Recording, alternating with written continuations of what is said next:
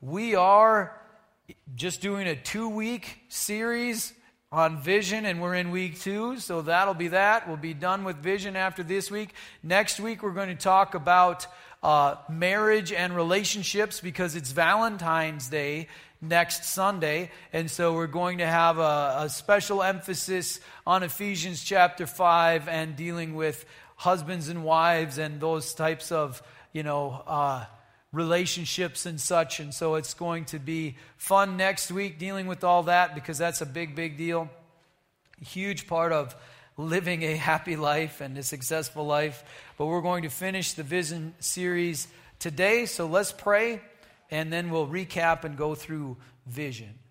So, Heavenly Father, I thank you for this day and I thank you for this group of people, Lord, and the openness to to connecting with you. And Lord, I ask you to bless our time. We thank you that you don't leave us on this earth to wander around, do the best we can, but you guide us by your Spirit and you guide us by your word. Lord, help us today. Each one of us is needing a different answer, a different thing from you. And I know by your Spirit you can touch each one of us with what we need. So I ask you to do that and bless our time. In Jesus' name I pray. Amen. Amen. At Good Hope Church, we both have a vision statement and we know our vision statement. It is one of the most unique churches in the nation because not only do we have a vision statement, we actually know what it is. And that is a big, big deal because if we don't know what it is, how are we going to do it? And if we're not doing it, then we're scattered and run all over the place in different directions and nothing gets done. What we need to do is work together so that we can accomplish important things for the kingdom of God. And in order to stay on track, we have our vision statement. Some might call it a slogan. I don't really care what you call it, but what we need to do is know it and put it into practice. And here is the vision statement it's simply reach up, rise up, reach out. And there are hand motions that go with it. And we're going to do the hand motions. And I'm sorry if that makes you uncomfortable. My wife hates hand motions. However, I want to know if you're willing to work together. And this is a very simple thing. You can overcome your anxiety and do the hand motions. And if we can do that together, perhaps the Lord will allow us to do other things together as well. And we can step into more significant, more significant things beyond doing hand motions together. So let's see if we have the type of hearts that are capable of doing this. Let's find out. So if you don't know the hand motions, just watch me. It's very, very simple. So simply this reach up, rise up, and reach out. Nicely done. You're good people. Good people, good people. So, last week we talked about those three reach up. A real relationship with the living God is available to you. A real relationship with the living God is available to each one of us. We can have that connection with Christ. We can also go through life without it. You can come to church and connect with God, or you can come to church and not connect with God. Right? A real relationship with the living God is available to you, but that does not mean that you have uh, attained to that relationship with the living God. You might have a relationship with church. That's good, but it's not a relationship with God. You might have a relationship with a preacher. Like, I like that dude. He's, you know, he's on fire, whatever. That's cool, but it's not a relationship with God. We need to have a relationship with the living God. Reach up to make that connection. We can go boldly before the throne of grace and receive mercy in our time of need. That is something we have access to. And so we want to grab hold of that. So that's reach up. Then rise up is simply this a real relationship with the living God will change you. You will grow out of dysfunction and, and miry clay and all that mess into who God has called you to be. A real relationship with the living God will change you, is rise up and then reach out a real relationship with the living God will call you to action.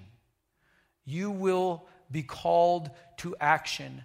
if you have a real relationship with the living God and you see someone who was created in the image of God, who was made to have everlasting life in the paradise of God, a person who Jesus died for, but who is separated from the promises of God, you want them to have it.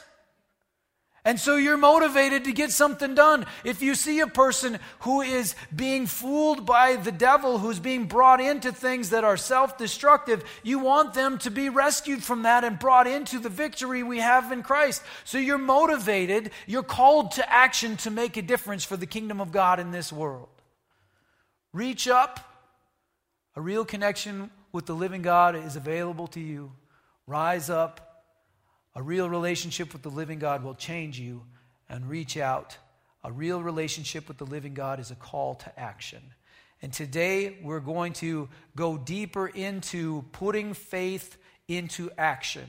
That's what we're called to do put our faith into action. So let's look at some scriptures relating to this, putting our faith into action. Let's go to James chapter 1. I love James. Uh, James is very straightforward. You know, Minnesota nice. You, you know, we're, we're tend not to be very straightforward in Minnesota. You know, we've got the Minnesota maybe. You know, the Minnesota maybe is a no. You know, well, maybe I'll be there. That's forget it. You know, I'm not going to be there. Uh, yes is maybe. You know, so uh, you know, like try to get Minnesotans to RSVP. You know, good luck with that. It's it's a it's a difficult process. They might show up, but they're not going to tell you they're going to.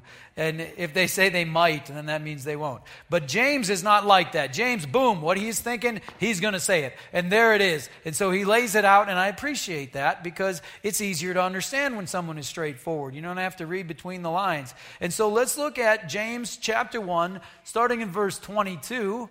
Isn't that a cool, funky thing there? I don't know. Something, something went wild in the, uh, in the cordage up there, but that, that's okay. Here we go. James 1:22. Do not merely listen to the word and so deceive yourselves. Do what it says. Do not merely listen to the word and so deceive yourselves. Do what it says. This is an incredibly interesting verse because it says you can listen to the Word of God, the truths of God, and deceive yourself in listening to the Word of God. Do not merely listen to the Word and so deceive yourselves. Do what it says. I don't want to be deceived. So that means we need to do what it says. So he elaborates on this, verse 23. Anyone who listens to the word but does not do what it says is like a man who looks at his face in a mirror and after looking at himself goes away and immediately forgets what he looks like. So, what? You know, hey, James, help me out here. You know, I, I, was just bragging on him about how straightforward he is. But this is a little strange. So let's talk this through and see if we can get an idea of what James is saying.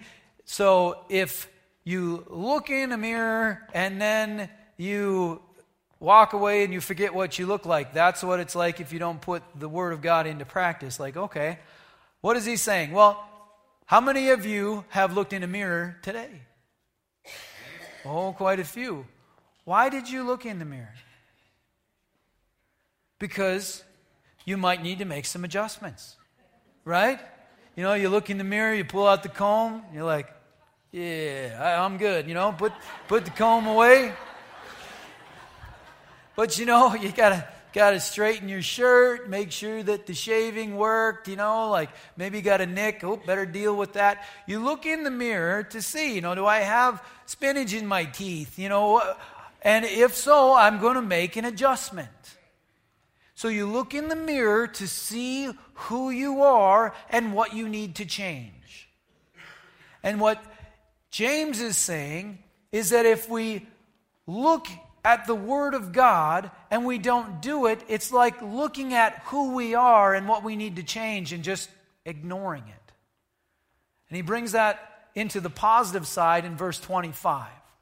But the man who looks intently into the perfect law that gives freedom and continues to do this, not forgetting what he has heard, but doing it, he will be blessed in what he does. So we've got two options, and I'm going to quiz you on this. I'm going to ask you which one is better. We've got blessed and we've got deceived. Which one would you prefer? Blessed, blessed or deceived? Blessed is better. Blessed is putting the Word of God into action, and deceived is hearing it but not doing it. Let's go with blessed. Blessed is way better. So, James continues on, chapter 2, verse 14. He has a lot of things to say about this, so let's look at a few of them. What good is it, my brothers, if a man claims to have faith but has no deeds? Can such faith save him? I'll leave the theology up to you on that one. Verse 15 Suppose a brother or sister is without clothes and daily food. If one of you says to him, Go, I wish you well, keep warm and well fed, but does nothing about his physical needs, what good is it? So that'd be like you, you got a friend who's got a flat tire and you're driving by and you roll your window down and you're like, May your tires always be full, and just keep going. You know, like, thanks. You know, what, what good is that? You know, blessings upon your flat tire. Let it be not flat. Well, hey, you know, start pumping the jack up and help me out. You know, like that's that's what you're looking for. Something practical, something helpful. Verse 17. In the same way, faith by itself, if it is not accompanied by action, is dead. That's a pretty strong statement.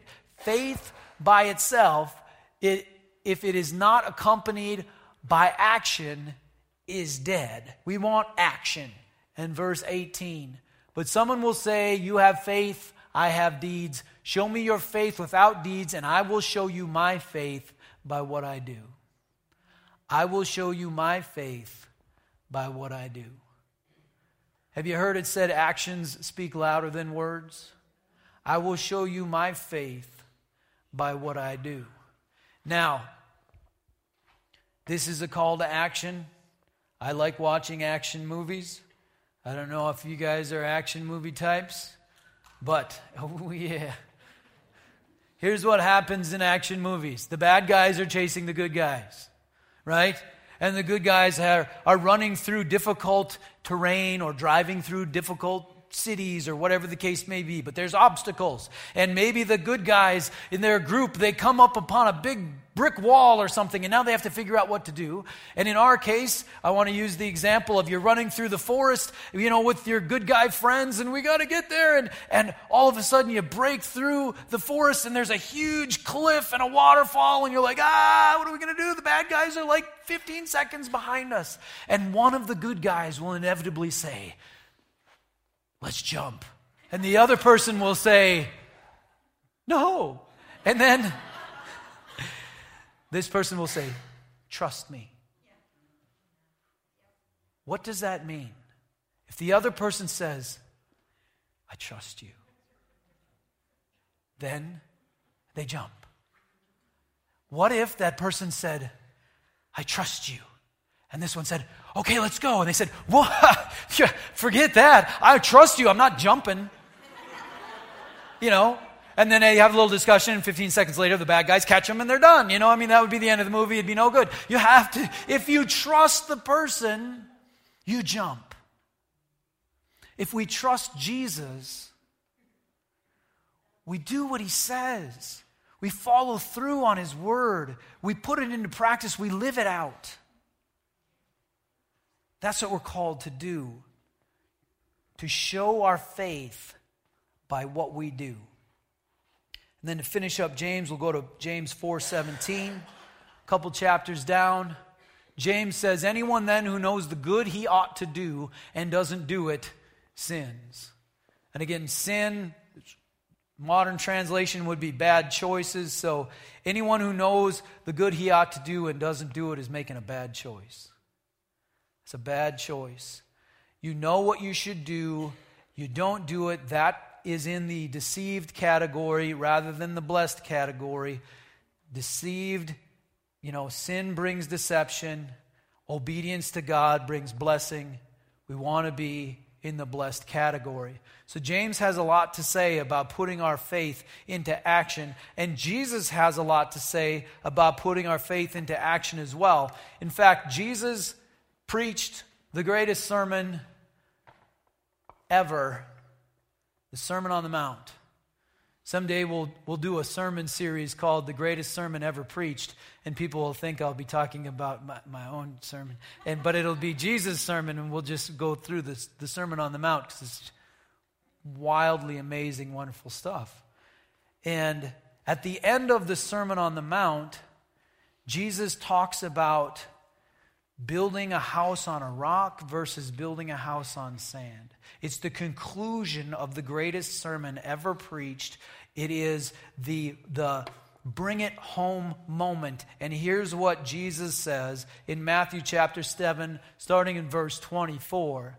Therefore, everyone who hears these words of mine and puts them into practice is like a wise man who built his house on the rock.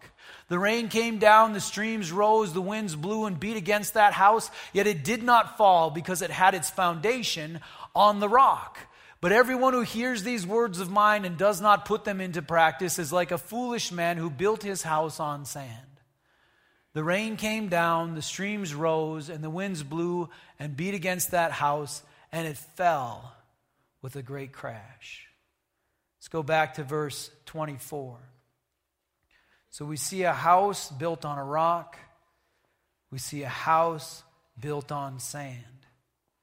How do we build our house on the rock. Therefore, everyone who hears these words of mine and puts them into practice is like a wise man who built his house on the rock. And puts them into practice is the key phrase. We like to admire the Word of God. You know, people like to think it's really good, but then not actually do it. Jesus says if you put it into practice, you build your house on the rock. What is Jesus talking about putting into practice? He, well, it was the Sermon on the Mount. What are the topics in the Sermon on the Mount? I'm just going to do the best I can here without my glasses, and I'm going to tell you the topics in the Sermon on the Mount. Things like, You are the light of the world. Things like don't just not murder, don't hate people. Love your enemies. Let your yes be yes and your no be no. Be a person of your word. He talks about prayer and fasting and giving. He talks about storing up treasures in heaven, not judging others he even says not to worry. Don't worry. Says, enter through the narrow gate. And he finishes that up with if you put this into practice, you'll be like a house built on a rock. If you just hear it and don't put it into practice, you might feel strong and like things should work out for you because you've just heard the powerful word of God. But if you don't put it into practice, your house is on sand. And here's the deal there is no promise that when you decide to follow Jesus, that your life will be easy. In fact, quite the opposite. Let's look at John 16 33. Jesus is talking to his disciples, and he says, you know, I have told you these things that in me you may have peace. In this world you will have trouble. What's the promise? The promise is it doesn't matter if you're a Christian or not, it doesn't matter who you are, you will have trouble. The promise is not that we will avoid trouble. Here's what the promise is the promise is that if you put the truths of God into practice in your life, you will grow into the type of person who can weather the storm. You will become the sort of person who can not only survive the difficulties of this world, but be able to thrive in the midst of a difficult and cruel world. The promise is that we will become overcomers. Jesus says, But take heart, I have overcome the world. And we can get in on that if we put his word into practice. If we grow into the sort of person who can love our enemies, who can not worry, who can do the things of God. And these are a battle. Love your enemies. Is that a choice? I think it's a I think of it this way. It's a level of spiritual uh, development to attain to. It's like it's down the road when we finally grow into that, we'll have gotten somewhere. You don't just simply choose. There's a lot of heart work that needs to happen first to get there. As we put these things into practice, we begin to grow, we begin to change, we rise up into someone who is not overcome, but who overcomes.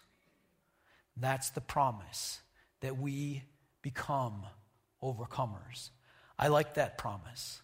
That's blessed rather than deceived.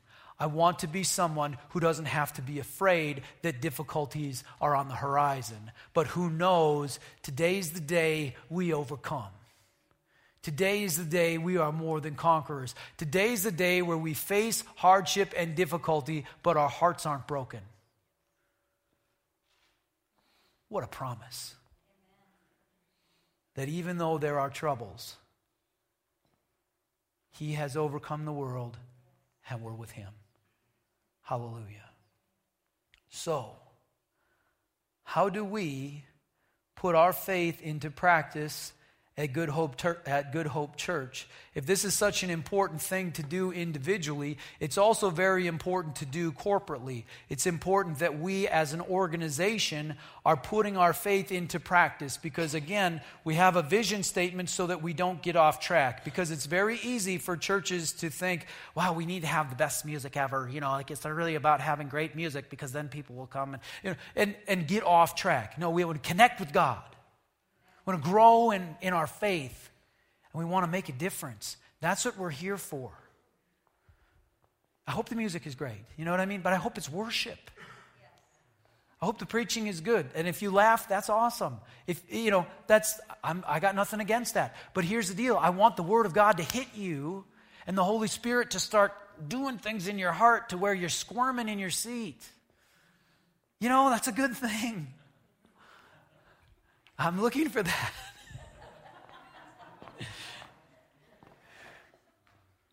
we want to be growing. We want to be reaching up, rising up, and reaching out. So, how do we do that at Good Hope Church? What are some of the practical pieces of the vision? We've done a lot of scripture and kind of theory. What's the practical?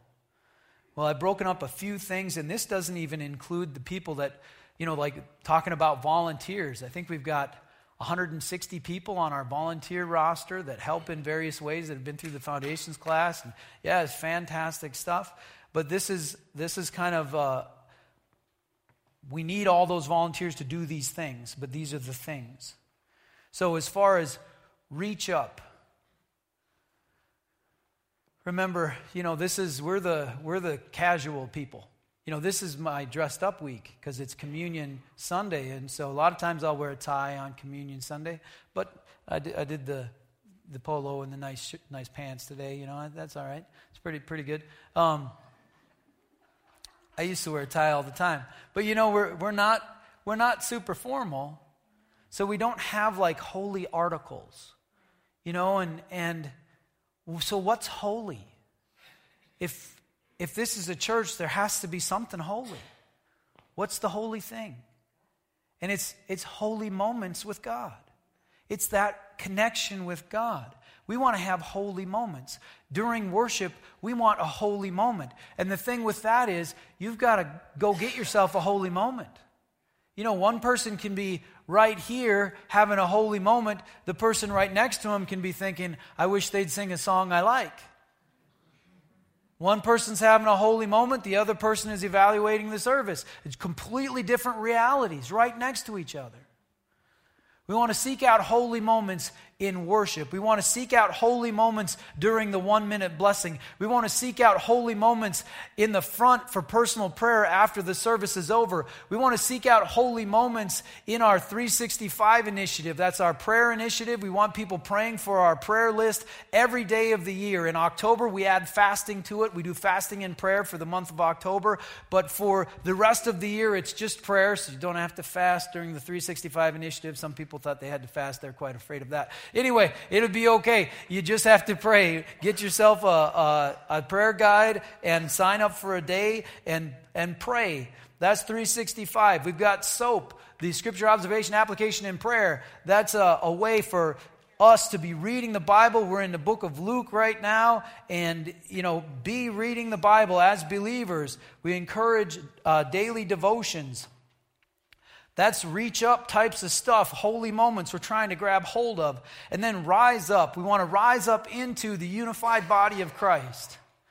You know, seriously, getting Christians to work together is a difficult thing, especially in the casual circles. You know, because we're all our own person and we want to do our own thing. And getting people working together is fantastic. And that's what we call, or what I would call, the unified body of Christ. We want to rise up into the unified body of Christ. And we do that internally and we do that externally. There are things we need to do as a group to get to know each other and be united one with another so we can walk through life together. And there's things that Good Hope Church does in order to be able to create relationships with other churches, other denominations, to be able to be part of the unified body of Christ. Um, on Thursday, there's going to be a Cloquet Ministerial Alliance meeting right here at Good Hope Church. There's going to be Lutherans and Catholics and Methodists and all, you know, all kinds of people here. And we're going to be gathering together. We'll have devotional time and we'll go through, uh, you know, we're going to talk about VBSs over the summer and coordinating those so there's not unnecessary overlap and things like that. And it's, just, it's, a, it's a fantastic, wonderful thing. This is my third year now. I'm in the third year of being the chair of the Cloquet Ministerial Alliance. It's very exciting to be part of that.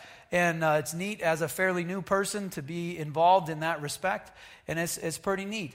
Uh, with regards to the assemblies of God, in the, in the northeast section, I'm the assistant presbyter, and I'm also on two church boards besides Good Hope Church, helping them with their decision making and trying to help them grow. You know, we, we are part of other things that are going on. And then that fellowship meeting on Friday night is, is that group coming together. You know, and, and we want to make that an awesome time with God. That's external stuff. Then, internal within the church, you know, we want to build relationships and connections with each other. And what I am so excited about is the fellowship hall that I get to look at now through the, through the windows, and I can see all the way back to the birch trees on the hill, and it's very exciting to me.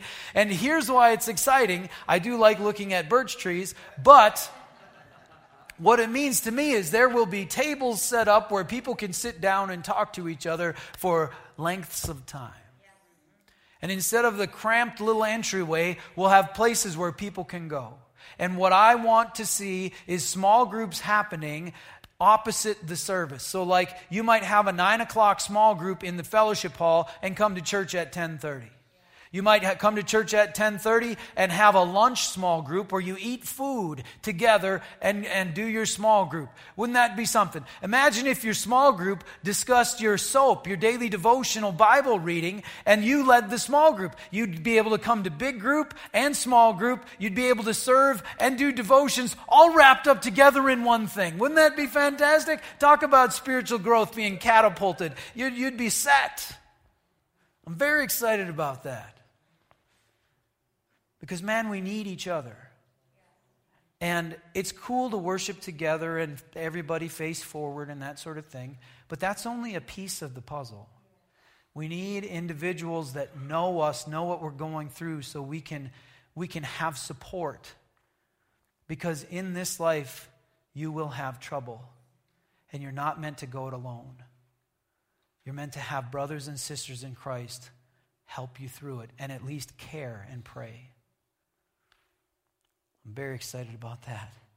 We've got women's group, meal ministries, other things that build internal connections and then reach out. We reach out into this world. A tenth of everything that comes into Good Hope Church that's undesignated goes to missions. And uh, through our mission support, We've got a whole bunch of missionaries that, that we support, and uh, it's pretty fun stuff. We support some, uh, some small church efforts in our section. We support the general superintendent in Jamaica. We've got people in Sweden, the Middle East, Italy, Indochina, Myanmar, Mali, Cambodia, Superior, Wisconsin at Chi Alpha. We support Jacob's Hope, a, a ministry for the nation of Israel and Jewish people around the world. We're supporting a ministry in Minneapolis, inner city uh, Christian Missions, Christ Connection, Kevin Senapenaratna was a prayer ministry. RV Maps, we support them on a monthly basis. Uh, West Vogley, they came and helped us with our building project. Young Life in Cloquet, we support through that 10%. Rural Compassion, um, Children's Cup in Swaziland, Latin American Child Care, Reach America Home Missions, and we support the Church Multiplication Network and our own church planting fund right here uh, in, in Good Hope Church. And so we're reaching out through missions. We've got our Jamaica uh, project coming up in March. Very excited about that. We're on the radio trying to get the word out. Uh, lots of different things. Good Hope's Got Talent. That was super fun, you know. And we raised $870 for the, uh, for the water storage tank. Fantastic. It's great stuff. That'll buy some blocks and mortar, man. It's going to be good. Um, we've got the aged ministers offering. We took on uh, Christmas Eve $1,400 for the aged ministers uh, relief fund. Fantastic stuff. And then as we grow, we're looking to develop campuses, plant churches, have the reach go out and be able to have a greater impact. You know, this is a fantastic building, and, you know, uh, I want. It's neat that every row has people in it. Wouldn't it be neat if there was like nowhere to sit at all? You know, that'd be even better. And then we need to plant churches. We need to we need to do other things, have campuses, really uh, expand into the whole community, in a whole region. It's, it's, there's lots and lots we can do to reach out with the truth of God. This is Communion Sunday. I'm going to invite the ushers and the prayer teams up. We're going to hand out the communion elements. And uh, as we do that, I want to tell you about an individual in the Old Testament named Uzzah. How many people know about Uzzah in the Old Testament? We got a few. All you got to do to look like you know what you're doing is find something obscure and talk about it, and people think you're smart. But uh, anyway, I was listening to the Bible on tape years ago, and I heard the story of Uzzah, and it was like, what in the world just happened here? It was very confusing to me.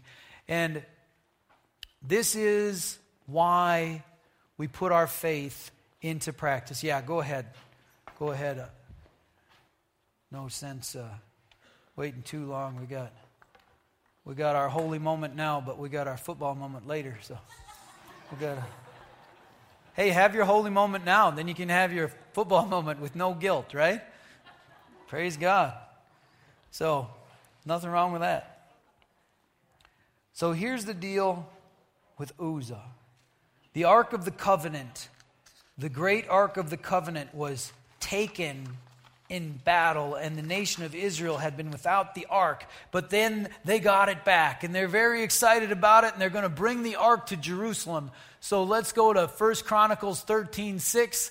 They're very excited about this, this great victory. David and all the Israelites with him went to Baalah of Judah, Kiriath Jearim, to bring up from there the ark of God the Lord, who is enthroned between the cherubim. The ark is called by the name. So, enthroned between the cherubim, that's what we read about the mercy seat. Go boldly before the throne of grace. That's this, between the cherubim. Verse 7 They moved the ark of God from Abinadab's house on a new cart with Uzzah and Ahio guiding it. Doesn't that sound nice? You put the ark of God on a brand new cart. Verse 8 David and all the Israelites were celebrating with all their might before God, with songs and with harps, lyres, tambourines, cymbals, and trumpets. You think the worship time was good this, this morning? This was a parade of thousands of people worshiping with all their might. It would have been deafening, and, and you could have heard it from miles away. And they're traveling with the ark of God, and they're just, they're just stoked. And here's what happens When they came to the threshing floor of Kidon, Uzzah reached out his hand to steady the ark because the oxen stumbled. So imagine oxen. These are big animals, and they're pulling a cart. Imagine an oxen stumbling.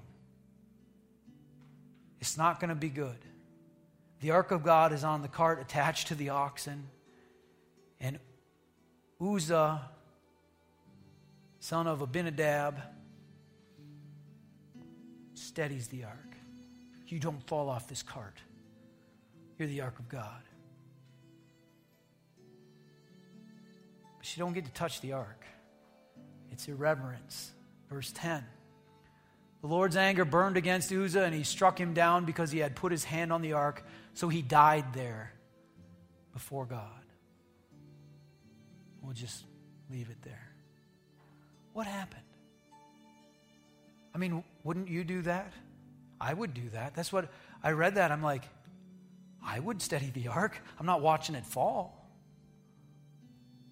But here's the deal God had made very specific instructions on how to carry the ark. There were rings in each corner of the ark that big poles slipped through, and there were three men to carry it on either corner. The Levites transported the ark, 12 men. But David thought, you know what? It's a long ways to go. It doesn't really matter if we carry it on the poles or we put it on a cart. We'll get a new cart. It'll look really nice. We'll, we'll honor it that way. It'll be fine. So they put the ark on a cart. And someone who I don't think was involved in the decision making, Uzzah, paid the price. There are times when we are putting our faith into action where we will not understand why God said to do something a certain way. Why do 12 people have to carry it? We can put it on a cart. That seems way smarter. But God said, no, no, no, no. Put the poles in it and 12 men. After they left this situation, there were 12 men carrying the ark. It never went on a cart again. They understood what they had done wrong. But here's the deal in our lives, where are we when we don't understand what God is saying? Are we willing to say, I trust you, I'll do it anyway? Or do we say, no, no, no, I don't get that one? Love my enemies. That's foolishness. I'm going to ask for forgiveness and hate my enemies. Well, that's deceived. We want to be blessed we put the word into practice. One of the things that Jesus said was, Do this in remembrance of me. We are to follow the instruction to remember for all the ages the sacrifice that Jesus made. And you know, again, we're the we're the easygoing people, we've got a piece of bread and some juice. And you can eat a piece of bread and drink some juice, or you can have a holy moment right now where you remember what Jesus did for you. Our Heavenly Father is a good Father, and we are loved by Him, and this sacrifice proves it. So let's pray. Let's receive communion this morning. Heavenly Father, we honor you and we worship you. We know there are ways of yours that we don't understand, and there are ways of yours that we don't want to follow.